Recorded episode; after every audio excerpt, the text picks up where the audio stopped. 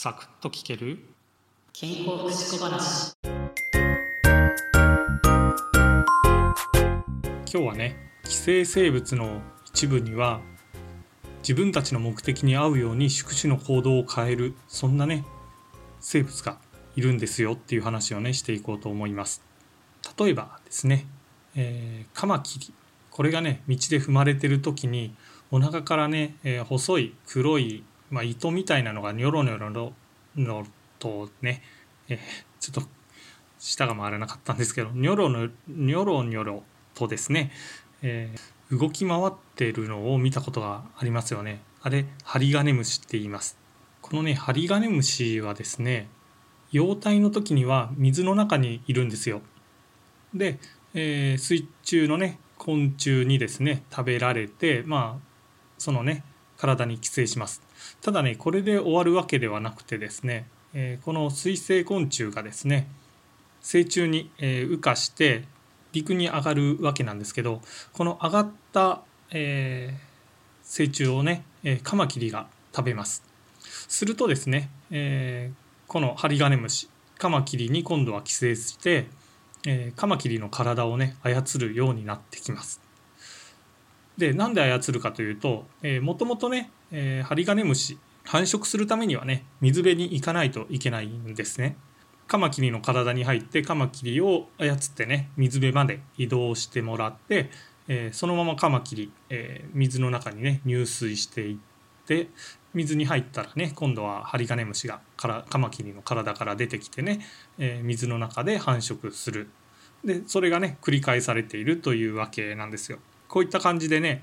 ハリガネムシはねカマキリを操って、えー、自分のね繁殖に使っているわけです。ウイルスにもねもちろんこういったものがいて例えばですね狂犬病のウイルス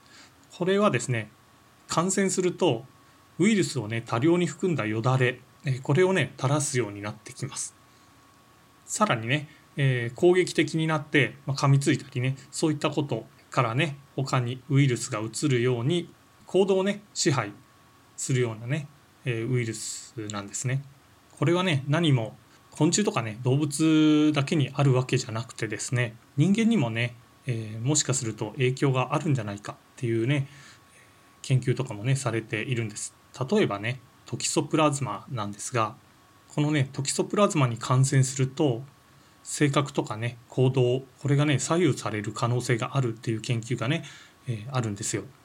この研究によるとですね感染者は非感染者と比べて失敗を恐れる気持ちがね低くなってくる、えー、すなわちねリスク許容度がね高くて起業家志向が強いね傾向となったりするようなんです。これはねどうやら不安とかね恐怖に対して、えー、感覚がね鈍くなっているんじゃないかっていうふうにね言われているんです。それがですねトキソプラズマっていうのは猫の体内でね繁殖する、えー、寄生虫なんですけど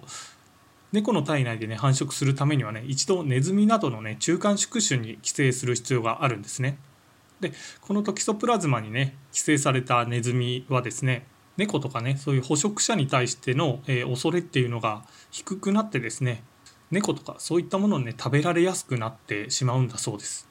またね最近ではですね腸内フローラが、え脳にね結構な影響を及ぼしてるんじゃないかっていう研究もあってですね感情とかね性格、えー、ひいてはね接触行動っていったものもねこの腸内フローラによって左右されているっていうふうにね言われたりもしているんですね。腸内細菌にはですね善玉菌と悪玉菌と、えー、あと日和見菌とねいるわけなんですけど善玉とね悪玉どっちが有利かによってですねその優位な方にね都合のいい食生活っていうのをねもしかするとさせられているのかもしれないですし、えー、善玉菌がね、えー、優位だとすればですね、えー、その善玉菌にいい食生活をしてて結局それがね人間の体の健康につながっているっていうなんかね持ちつ持たれつって言ってもねいいのかなどうなのかなっていうね、え感じなんですがもしかするとねなんかこうイライラしやすい人っていうのはね、え腸内細菌をねいい方に変えていけば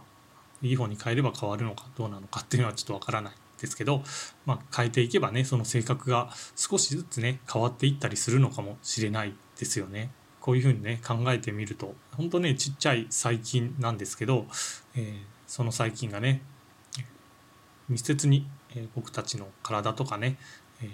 脳の働きとかそういったところに関係している生物ってねすごく不思議だなっていうのをね感じました。今回もお聞きいただきありがとうございました。次回もお耳にかかりましょう。